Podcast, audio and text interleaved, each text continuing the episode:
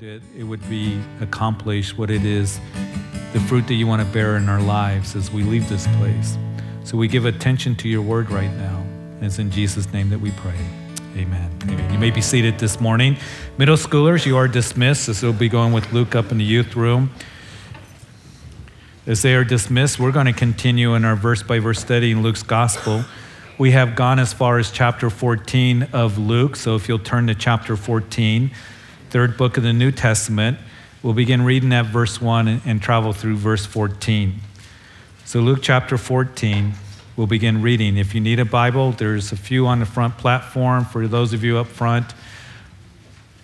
John has them in his hand in the back. Pastor John, if you raise your hand, and we'll make sure you got God's word in your hand and read it with us. Luke chapter 14.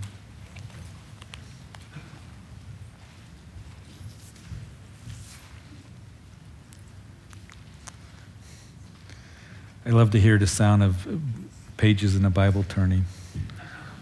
You don't hear that sound in a lot of churches. I'll leave it at that. Chapter 14, verse 1.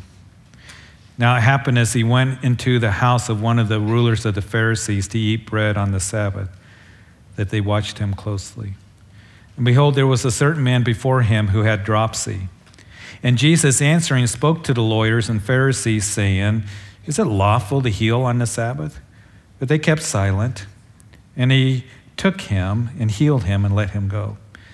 Verse 5 tells us, He answered them, saying, That is the religious leaders, which of you having a donkey or an ox that has fallen into a pit will not immediately pull him out on the Sabbath day?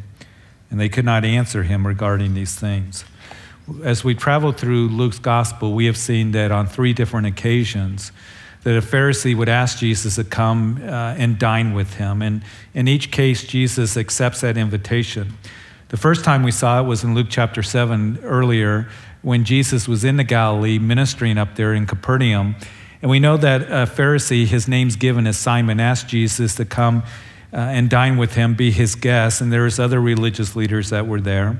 They're beginning to watch Jesus. They're beginning to notice his ministry. And, and all of a sudden, as they're having dinner, in the middle of that dinner, this woman, her name's not given, uh, only known as a notorious sinner, would interrupt the dinner and come to Jesus and fall at his feet and begin to wash his feet with her tears and dry them with her hair. She has anointing oil.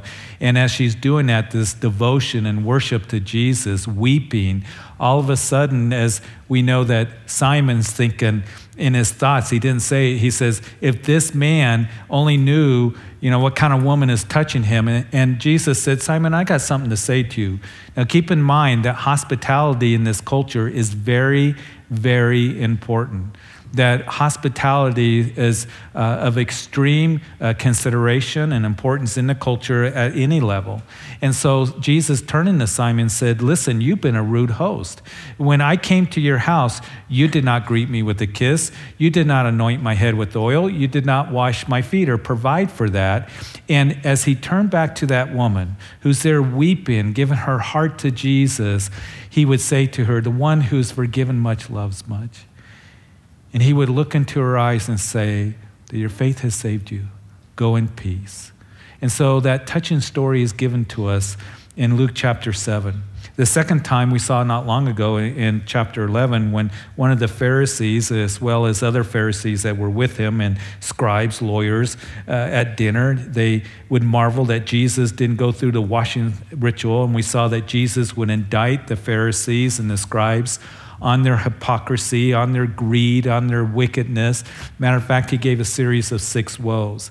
And now, here in chapter 14, we see that once again, a ruler of the Pharisee. That's interesting that Dr. Luke writes that. You see, in Israel, Pharisees, of course, were one of the major uh, sects of religious leaders. It is believed by scholarship there's about 6,000 Pharisees in the land at this time.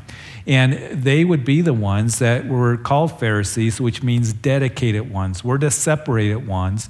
That we're going to keep the most minute details of what the lawyers, the scribes, had interpret the law to be. And they had all kinds of rules and regulations, as you know. We've talked about this before. But here's a ruler the Pharisee, which means that he was probably a member of the Sanhedrin Council. Now, some of you know who the Sanhedrin uh, Council were, um, the Jewish Supreme Court. They were made up of Sadducees and Pharisees, the two main religious sects of the land, 70 members. They were presided over by the high priest. And what we're going to see is we will talk about them more when we get towards the crucifixion of Jesus. They're the ones that have Jesus arrested. He goes on a series of trials. He would stand before the Sanhedrin council. They condemned him to death, and then they beat him.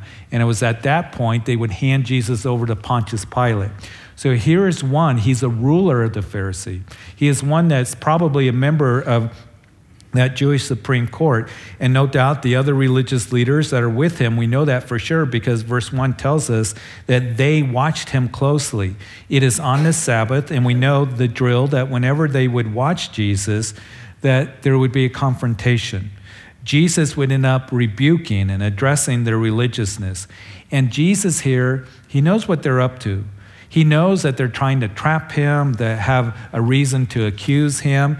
And at this meal, we're going to see that he's going to address the Pharisees, the scribes that are watching him, as we read in verses 1 through 6. Then he's going to talk to the guests that are with him, verses 7 through 11. And then, thirdly, we will see that he's going to address the hosts that invited him, verses 12 through 14. Jesus has something to say, he has truth to give to every one of these individuals, to every one of these people. He has something to say to each one of us that are here this morning as we gather. People will say, I want to hear from God. I want to seek God. I, I want to know what God says.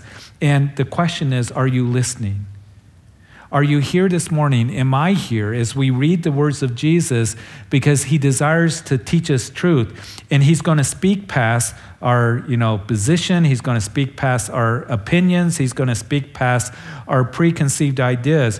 Are we really willing to listen to him and receive what he has to say to us? Because he has some very important things to say to every single person that has come into this place this morning and as he accepts this invitation, keep in mind, you might be thinking, why would Jesus, only a couple months away from the cross here, accept the invitation of the ruler of the synagogue and his other religious buddies that are watching Jesus closely? Jesus is not caught off guard by this. And, and they're setting a trap for him. Why would he accept that invitation, knowing that this ruler of the synagogue very well could be a part of the Sanhedrin that's going to have him arrested here in just a couple months? Keep in mind that Jesus loved the Pharisees, and he's desiring to minister past their religiousness and their rituals and all of this. And we know that he desires for them to come to him and to know truth. And some of the Pharisees would end up getting saved you know, as we know, after his resurrection, we, we see that in the book of Acts. So he knows their hearts. He's trying to reach them, he's trying to give them truth. And the Pharisees, and uh, again here, that invited him, also invite this man with dropsy to dinner, verse 2 tells us. And Dr. Luke writes not only about his disease, but that this man is before him. In other words, what Luke is telling us that this man with this painful disease, a very bad disease, where your organs would begin to fill with, with fluids, your liver, your kidneys, your, your heart, and, and you would be all swollen up. It was very painful. The Pharisees didn't care about him. They place him before him, which means they put him right in front of Jesus. So Jesus could not avoid this man. He had to notice this man with this disease. And as they watched him closely, keep in mind that they don't care about this man, the religious leaders. They're just using him as a pawn. They didn't care about the people. They ruled over the people with a heavy hand. They put heavy burdens on the people, as we saw Jesus indicted them in chapter 11. They only cared about their appearance before men, having the best seats in the synagogues, and, and seemed to be so religious to the people. So they were a burden, actually, to the people. They didn't bring compassion. They didn't, you know, bring God's mercy or God's word or God's heart to the people at all. We saw in chapter 6 of Luke that man in the synagogue there in Capernaum that they did the same thing. The religious leaders, as they are in the front in the best seats, uh, Jesus comes into that synagogue on a Sabbath day and he notices a man that's in the back with a withered hand. And it says in verse 7 of the chapter that they watched him closely. They watched him to see if he would heal at that time on the Sabbath day. And Jesus was angry in his heart at them. It was a righteous anger because, again, they didn't care for the people. They were a burden to the people. And, and so we see that Jesus would tell that man to stand up, stretch forth your hand. And he did, and he brought healing to him. So Jesus knows what's going on here. He knows their hearts. He's trying to minister past all of those things to, to help them realize their hypocrisy and religiousness and, and all the rules and regulations was not the heart of God. And we see here that Jesus, in verse 3, let's read it again, answering spoke to the lawyers and Pharisees, saying, Is it lawful to heal on the Sabbath day? Is it lawful to heal on the Sabbath? When you read the Gospels, you see that the Pharisees would accuse Jesus of violating their Sabbath traditions at least seven times or on different occasions. We saw it in Luke chapter 4. He cast out a demon out of somebody on the Sabbath. Also, in that chapter, he would heal Peter's mother in law as they were coming back from the synagogue. They would accuse him of breaking the Sabbath and the disciples when they're plucking heads of grain in the field, Luke chapter 5. And then again, Luke chapter 6, I just made reference. He healed that man in a synagogue on the Sabbath there in Capernaum. Uh, the man with the withered hand. And then in John's Gospel, chapter 5, there was a man at the pool of Bethesda that could not walk. He was in that condition for 38 years, and Jesus goes up to him and says, Do you want to be made well? He says, I have no man to help me. Jesus said, Pick up your bed and walk. And the man immediately got up, he picked up his mat, he's walking, and the religious leaders uh, confront him and say, Who told you you could do that? Who told you you can carry your mat on the Sabbath day? Who, who did this? And then we see in John chapter 9 that the man who was born blind, that Jesus put mud in his eyes and told him to go wash in the pool of Siloam, which means sent. And the man went and washed and he came up seeing. Again, the religious leaders were incensed. They were upset, just as the ruler of the synagogue in Luke chapter 12 that we saw just a couple weeks ago, that Jesus brought healing to that woman that was bent over, had that spirit of infirmity for 18 years. Here's a man who's born blind. Here's a man that couldn't walk for 38 years. Here's a woman of faith that had in a spirit of infirmity in bondage for 18 years. And the religious leaders were incensed and had indignation, which means they were angry. They, they were full of wrath because Jesus brought healing to them on a Sabbath day, and it didn't make sense. Jesus would say to that ruler of the synagogue, you might recall a couple weeks ago, that you're a hypocrite. Which one of you that you'd loose an animal on a Sabbath day to, to get a drink of water? Shouldn't this woman who's been in bondage for 18 years be loose from her infirmity? And as the people saw the hypocrisy of the ruler exposed, they rejoiced at the great things that were done by him. They, they, were marveling at his compassion and grace. So, Jesus here, as we continue, they, they put this man who's suffering from this very painful disease in front of Jesus. He had great need. And they knew that when Jesus saw him, that he would have compassion towards him and perhaps heal him. And Jesus spoke to the Pharisees and the lawyers and the scribes, that is, and said, Is it lawful to heal on the Sabbath? You see, the law, and it's important for us to underline that word or notice it lawful. Is it lawful? Not according to your tradition, but is it lawful to heal on the Sabbath? Because the law had declared, as we know, that there was to be no work on the Sabbath, and they considered healing that that was a work. And the scribes uh, that interpreted the scriptures, again, the lawyers and many scholarship believe that a lot of the scribes would end up joining the sect of the Pharisees. They had said that, hey, healing on a Sabbath is work, and there's to be no work on a Sabbath day. But the law had not prohibited showing grace, uh, grace and mercy that is God's mercy on the Sabbath. Did not prohibit healing on the Sabbath. It was all according to their traditions and all the rules and regulations that they had interpreted. Hey, is it lawful to heal on the Sabbath day? And in doing that, Jesus is saying this according to the law. Is it according to the Word of God? Not your traditions, but according to the Word of God. Is it lawful to heal on the Sabbath day? Listen, that's a good principle for us here. Because there may be somebody that comes along and they want to put their traditions and their rules and regulations on you. There are those who are legalistic that come along and say, well, you can only have certain hair length or wear certain clothes or you know all these rules and regulations and it's okay for you to ask is it lawful show me in the word of god if you can show me chapter and verse show me from the word of god then i want to keep god's commandments but other than that, it's traditions and your interpretations and your legalism that you're trying to put on others. And we see that Jesus said, Is it lawful? Hey, is it lawful to heal on the Sabbath? And they kept silent, verse 4, as we read.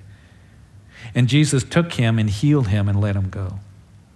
When it says that they kept silent, that they kept silent concerning the law, they didn't even whisper here all their traditions and rules and regulations and arrogance, they had made the word of God of no effect. And Jesus, in his compassion and love, would bring healing to this man, and he sent this man home. Why did he send him home? I believe he sent him home because he didn't want that man to be around this hypocrisy and, and burdens that the religious leaders were putting on the people anymore. He said, You go home so you can worship the Lord, so you can give thanks to the Lord, so you can praise the Lord for the marvelous work you know, that has been done in bringing healing to you. You don't need to be around this religious stuff. And then he would, after he sent them home, turn back to the religious leaders, as we read in verse 5, saying, Which of you, having a donkey or an ox that has fallen into a pit, will not immediately pull him out on the Sabbath day? And they could not answer him. We see that once again regarding these things. You have your rules that you can show mercy and compassion and give help to an animal, to your donkey or ox that you can give water to him on a Sabbath day if he's thirsty, or pull him out of a pit at this time uh, immediately on the Sabbath day, but not help somebody who has need. This man was going to die. There was no treatment for him at this time. He was going to die of his disease, and Jesus heals him. And all the fluids that had built up in his organs, his face, his legs, his ankles, all the pain had disappeared. And Jesus sends him home, and they couldn't answer him. Their hypocrisy being exposed once again. Listen, do you know when people will respond to us? Or we can be most effective in ministering to them? It's not when we come with all of our religiousness and all of our rules and regulations, but it's when we come with compassion and we come with love and mercy. Oh, all in truth. Of course it is. But we come because we care about people. And I've talked to so many people, and I know you talk to them as well, that they think or have the mindset and they wonder, does God even care about me? Does God want to work in my life? Does He know what it is that I'm going through? Can He free me from this bondage that I'm in? And we get to tell people how much He does care for them and that He is their hope and bring encouragement. And sometimes that means reprove to point them to a loving Father that sees them and desires for them to turn to Him, to say that He sent His Son to die on a cross for you, to give you eternal life to have right relationship with the Father, to be forgiven. Jesus went to the cross because of his love for you. He rose from the grave. He proved who he was. The tomb is empty. He wants to give you eternal life and a new life, and he desires to bless you and tell you how to live. So you're not deceived. You're not walking in darkness. You don't have to be in bondage to sin. He wants to free you. And it's a loving Father that says, don't follow that road of carnality and sin because it will hurt you. We get to tell people that the Father loves them so much that He has truth for them. And we get to give that truth because we care for others. And we love others enough to give them the truth. And we have compassion for others. So you have these Pharisees who are watching him, and now in verses 7 through 11, the people uh, that are there at this dinner, as we read, so he told a parable to those who were invited. When he noted how they chose the best places, saying to them, When you are invited by anyone to a wedding feast, do not sit down in the best place, lest one more honorable than you be invited by him. And he who invited you and him come and say to you, Give place to this man. And then you begin to shame uh, to take the lowest place. But when you are invited, go and sit down in the lowest place, so that when he who invited you comes, he may say to you, Friend, go up higher. Then you will have glory in the presence of those who sit at the table with you. In verse 11, for whoever exalts himself will be humbled, and he who humbles himself will be exalted. Now Jesus turns to the people who are invited in what we read in verse 7 and it tells us that Jesus noticed how they chose the best places. We're going to sit at this place, we're going to sit up front, we're going to get the best places and all of this. And it still happens today, doesn't it? And wherever we go, we want to sit in the best places. If you go to a restaurant, you know, do you want a booth? Do you want a, a table? And, and, you know, that can be a big deal with people. I want a table. I want a booth. I don't care as long as they give me food. I don't care where I sit. Or it can be at a function, it can be uh, at a number of things, it can even be at church where this takes place. So here Jesus notices this and he begins to tell them a parable. Now keep in mind that para means to come alongside. Uh, para, you recall that in the upper room, that Jesus told the disciples, I'm going, go, I'm going to go away, and where I go, you cannot come. But I'm going to not leave you as orphans. I'm going to send another, the helper, the comforter, the Holy Spirit, the paracletus to come alongside of you. So, to remind you that a parable is to tell a story alongside of a truth, a story that comes alongside of a spiritual truth. And Jesus in the parable speaks of a wedding feast. He knows the guests are all trying to get the best places, kind of jockeying for position to set up front, trying to set up front so they would be noticed, uh, recognition. Uh, people look at them and say they're sitting at an important position. Uh, it was like that 2,000 years ago, just as it is today. And maybe you've been at a function, maybe a gathering where you know it, it seems like the the certain place for those of prominence, and and I know that's our world today or even in the church it can be that way. Maybe you've been at a church service where they got the big chairs up front and the elders sit up front and you know uh, the, the people of prominence up front or whatever. I remember that when i first got saved i thought well i got to start going to church yeah, I wonder where I'm going to go to church. And I went to a church that was a big church. I thought everybody went to this church. And uh, I went in the parking lot, and, and, I remember it threw me kind of for a loop because right there in the front, there's a sign reserved for senior pastor, reserved for senior pastor's wife, reserved for assistant pastor, assistant pastor's wife. And all down the row is all these places that were reserved. Now, I, I was thinking, hmm, you know, for us, I tell the staff, let's park out on the street because we got parking problems here. Let the people, you know, be able to park and have those spaces available, and we want to be able to serve in that way. So that can happen even in uh, our society. It happens even in some, you know, churches and things like that. And here Jesus sees this taking place at this dinner. He tells this parable of a wedding feast. And he says, Don't sit down in the best place with the implication that you want to be recognized or positioned or you want to be seen as having status and being important, uh, you may end up embarrassing yourself at the wedding. And the one who puts himself in that place of honor, trying to sit at or get as close to the front head table, you may get embarrassed when you are told that you need to move to the back. This place is not for you. When the host comes with somebody else and says, You need to move, go sit in the back, and they put that place of honor to somebody else. You don't want that to happen, do you? You're going to be put to shame. You're going to be embarrassed. You're going to be humiliated before everyone else. You know, none of us would want that to happen. We read in Proverbs chapter 25 on Wednesday night as we're going through Proverbs in verses 6 and 7. You might jot it down in your notes that do not exalt yourself in the presence of the king, do not stand in the place of the great, for it is better that he say to you, Come up here, uh, than that you should be put lower in the presence of the prince whom your eyes have seen. So, this is really radically different than what the world tells us. The world tells us listen, if you want to get ahead, you need to, you want to get noticed, if you want to be successful, then you need to exalt yourself. You need to strive for that position, for that recognition, for that fame.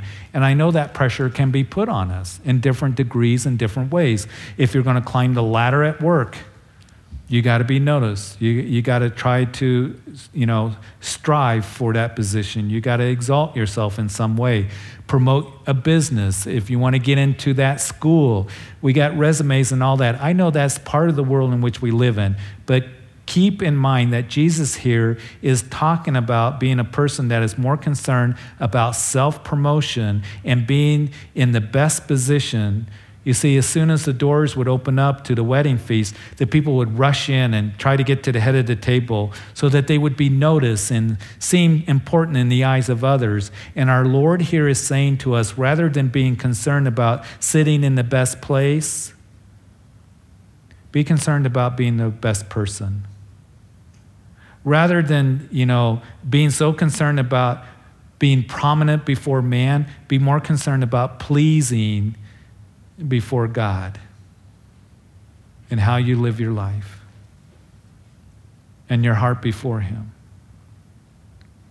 And here we see a truth that is given that what pleases God is humility.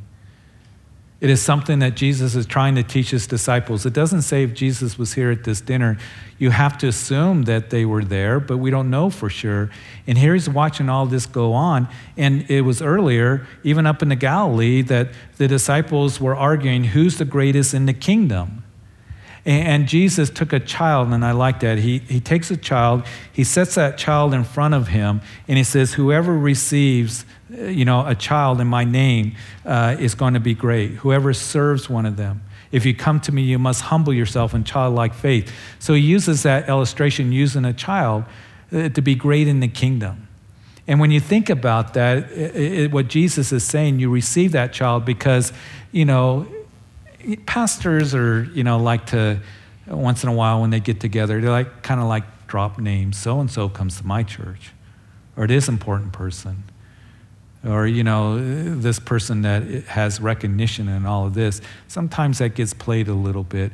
But if I was to say, little Billy comes to our church, what do you mean, little Billy comes to your church? You know, the little four year old has a runny nose, shoes on the wrong feet. That, he's not going to bring you recognition you're not going to impress anybody with that, but it impresses God. As you minister to little Billy or whoever it might be. These disciples are going to have to continue to learn, even up until the night that Jesus is arrested. They're arguing about who's going to be the greatest in the kingdom. James and John, their mother comes to Jesus and says, uh, When you come into the kingdom, can my son sit on your left and on your right, be number one and two in the kingdom? Jesus said, You don't know what you ask. And it was on that night that Jesus, as he's been teaching them, that if you want to be great in the kingdom, you don't rule over others, but what you do is you're the servant of all. And you come in humility and you serve in humility. And what Jesus would do is that he would gird himself with the towel and he would wash the feet of the disciples. This has taken place a couple hours before he would go to the cross. And he said, I've done this as an example for you. If you want to be great, it means that we're to be the servant of all, to humble ourselves. It means washing feet. And Jesus never told us to do something that he wasn't willing to do. And we see in the book of Philippians, many of you, you know the verse, Philippians, as Paul is talking about, giving us the definition of what humility is. He says, Let nothing be done through selfish ambition or conceit, but in lowliness of mind, let each esteem others better than himself. Now, that's not the world. Let each of you look out not only for your own interest, but for the interests of others. And then Paul goes on to give the ultimate example in Christ Jesus. He says, Let this mind be in you, which is also in Christ Jesus, who being in the form of God did not consider it robbery to be equal with God, but made himself of no reputation, taking the form of a bondservant and coming in the likeness of men. And being found in the appearance as a man, he humbled himself, became obedient to the point of death, even the death of the cross. Therefore, God has only also highly exalted him and given him the name which is above every name. Let this mind be in you, which is in Christ. You humble yourself, become obedient, be a servant of the Lord Jesus Christ. Peter would write later on towards the end of his life in 1 Peter chapter 5 be clothed with humility. And I wonder, as Peter wrote that, that word clothed means to be wrapped with humility. If he wasn't thinking back to what took place in the upper room as Jesus wrapped himself with that towel. And Peter goes on to write God resists the proud, but gives grace to the humble. Therefore, humble yourselves under the mighty hand of God, that he may exalt you in due time. Again, let's keep this in proper perspective. When Jesus tells them and he tells us to take the lowest place, it is not a formula or a gimmick that will bring promotion, you know, to you. And there's a big, bigger picture here for us. This is not an automatic formula. I'll be exalted. This life and the success that you may obtain in this life, always keep in mind that it is temporary. And God created you and me not for this world, but for eternity.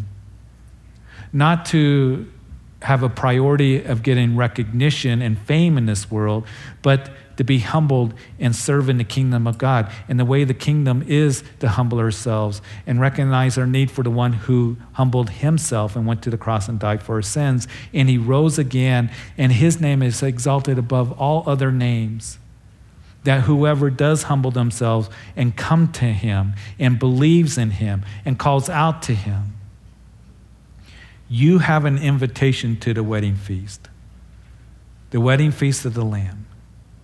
And we don't have to try to get there early so we can get the best seat because any seat at that feast is the best seat. Amen? It is. And we can trust our host who wants to honor us. Do you know that?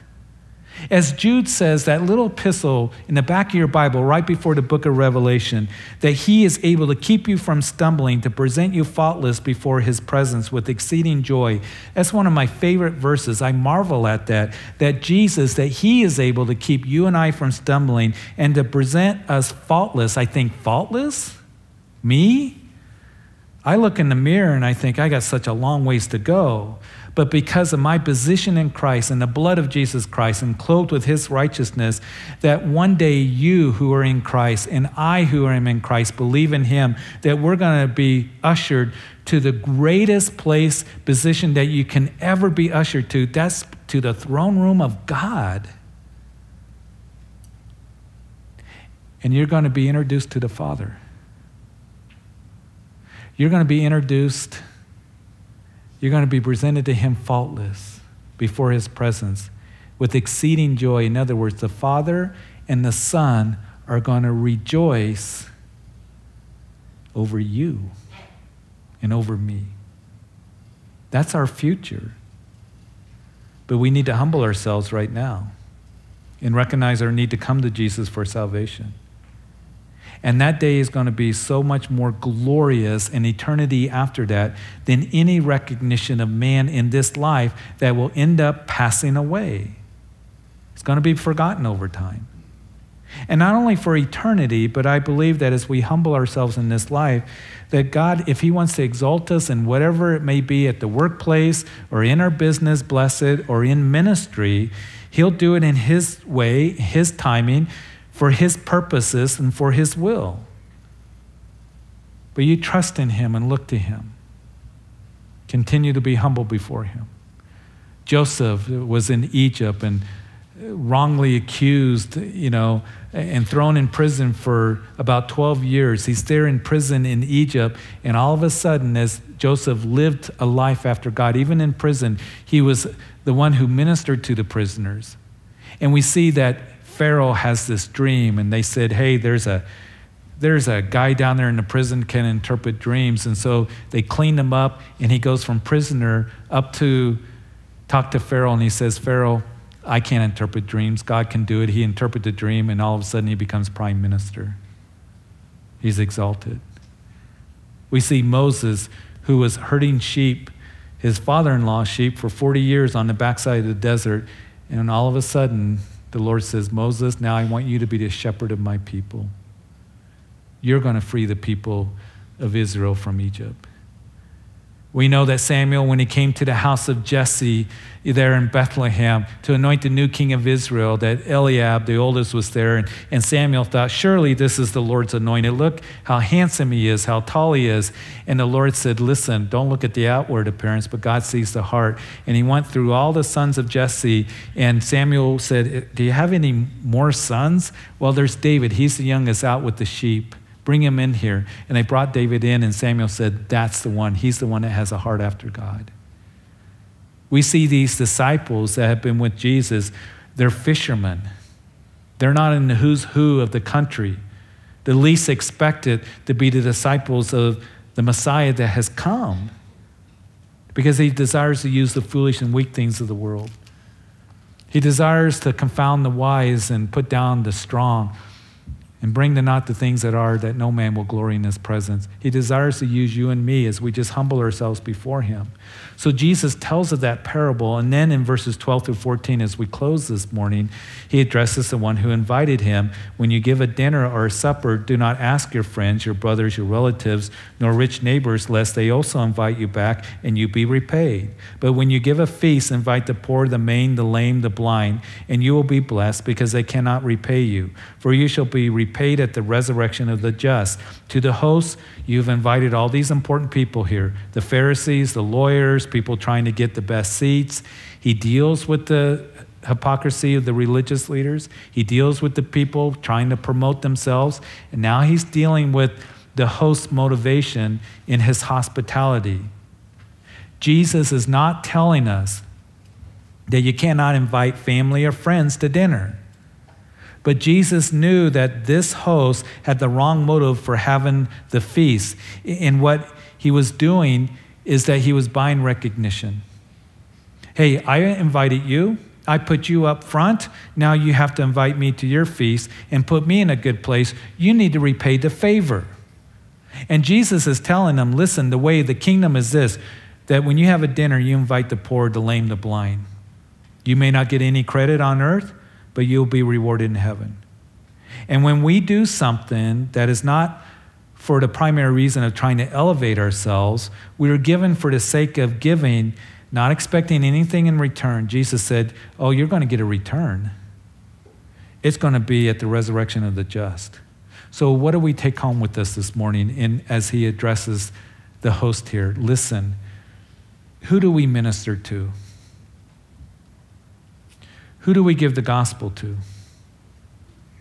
Is it the important person, the cool guy, you know, the one who has a name, one of importance? I'm not saying don't do that because they need Jesus. They're just as lost as anybody else if they don't have Jesus.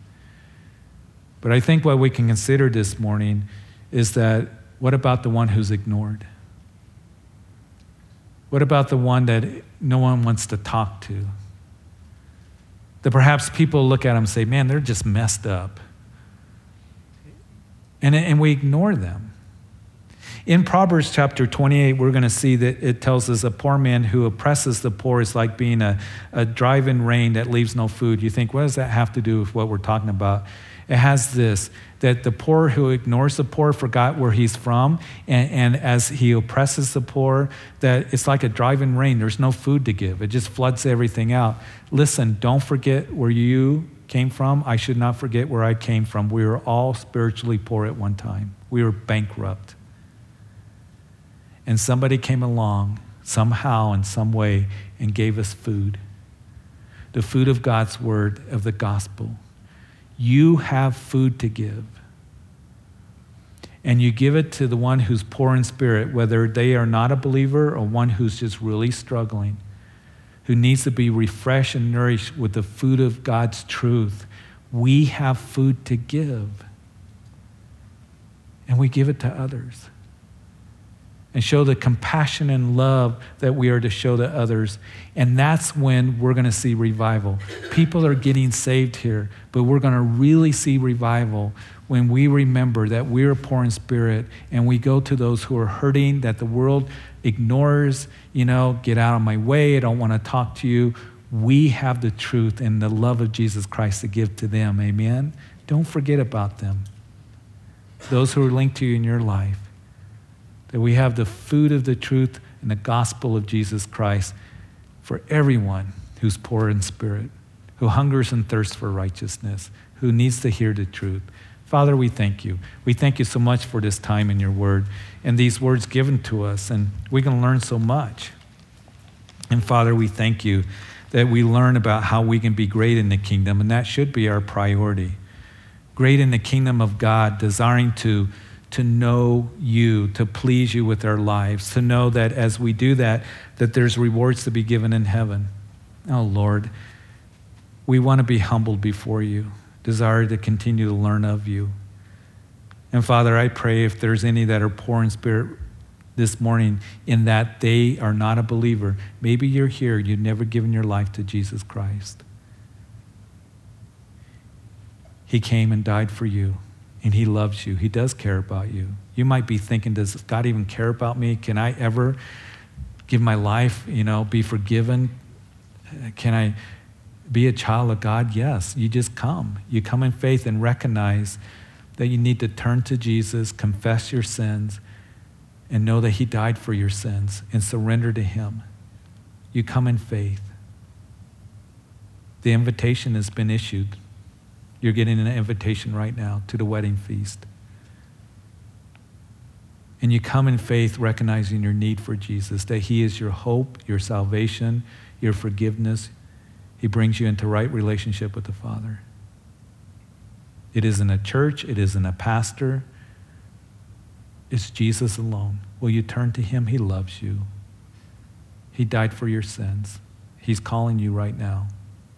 He's calling you by name to come to him.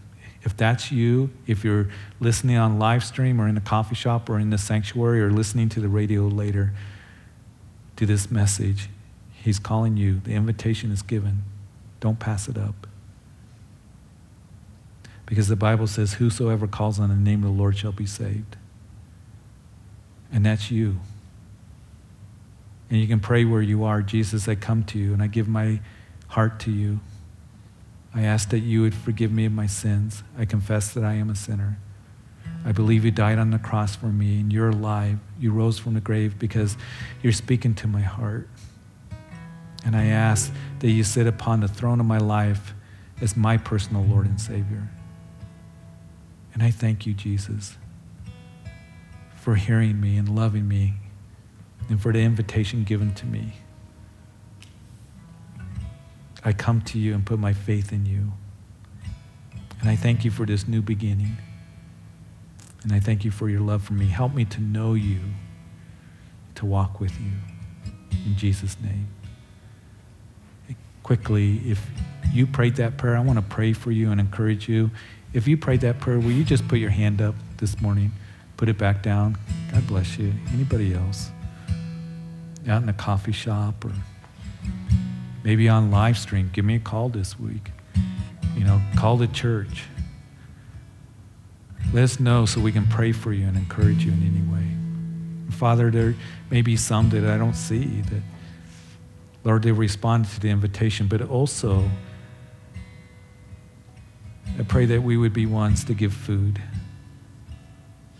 and mercy and compassion to others. To humble ourselves and not to live life where it's all about us and being seen as important. Oh, some of us may have important positions and responsibilities, but Lord, to always point to you and to be humbled before you and to minister your love and compassion to others. So, Father, I thank you for this morning, the words you've given to us. And may we take these words that we learned today and go home and, and really just pray through it and ask for your help in this. That this week, when we go to the workplaces and our family and school, whatever it might be, that we would continue to be a light to others. Father, I do pray as some of us will be heading out to Israel this week that Lord, that you would bless that trip and keep us safe, that we'd have travel mercies and be blessing the different places where uh, the Bible stories record and to be able to see them and Lord, bring all that back and bless everyone here. So, Lord, I just pray that you keep everybody safe here, continue to, to work in what you're doing here at Calvary Chapel. And so, Lord, we commit all these things to you. And it's in Jesus' name that we pray.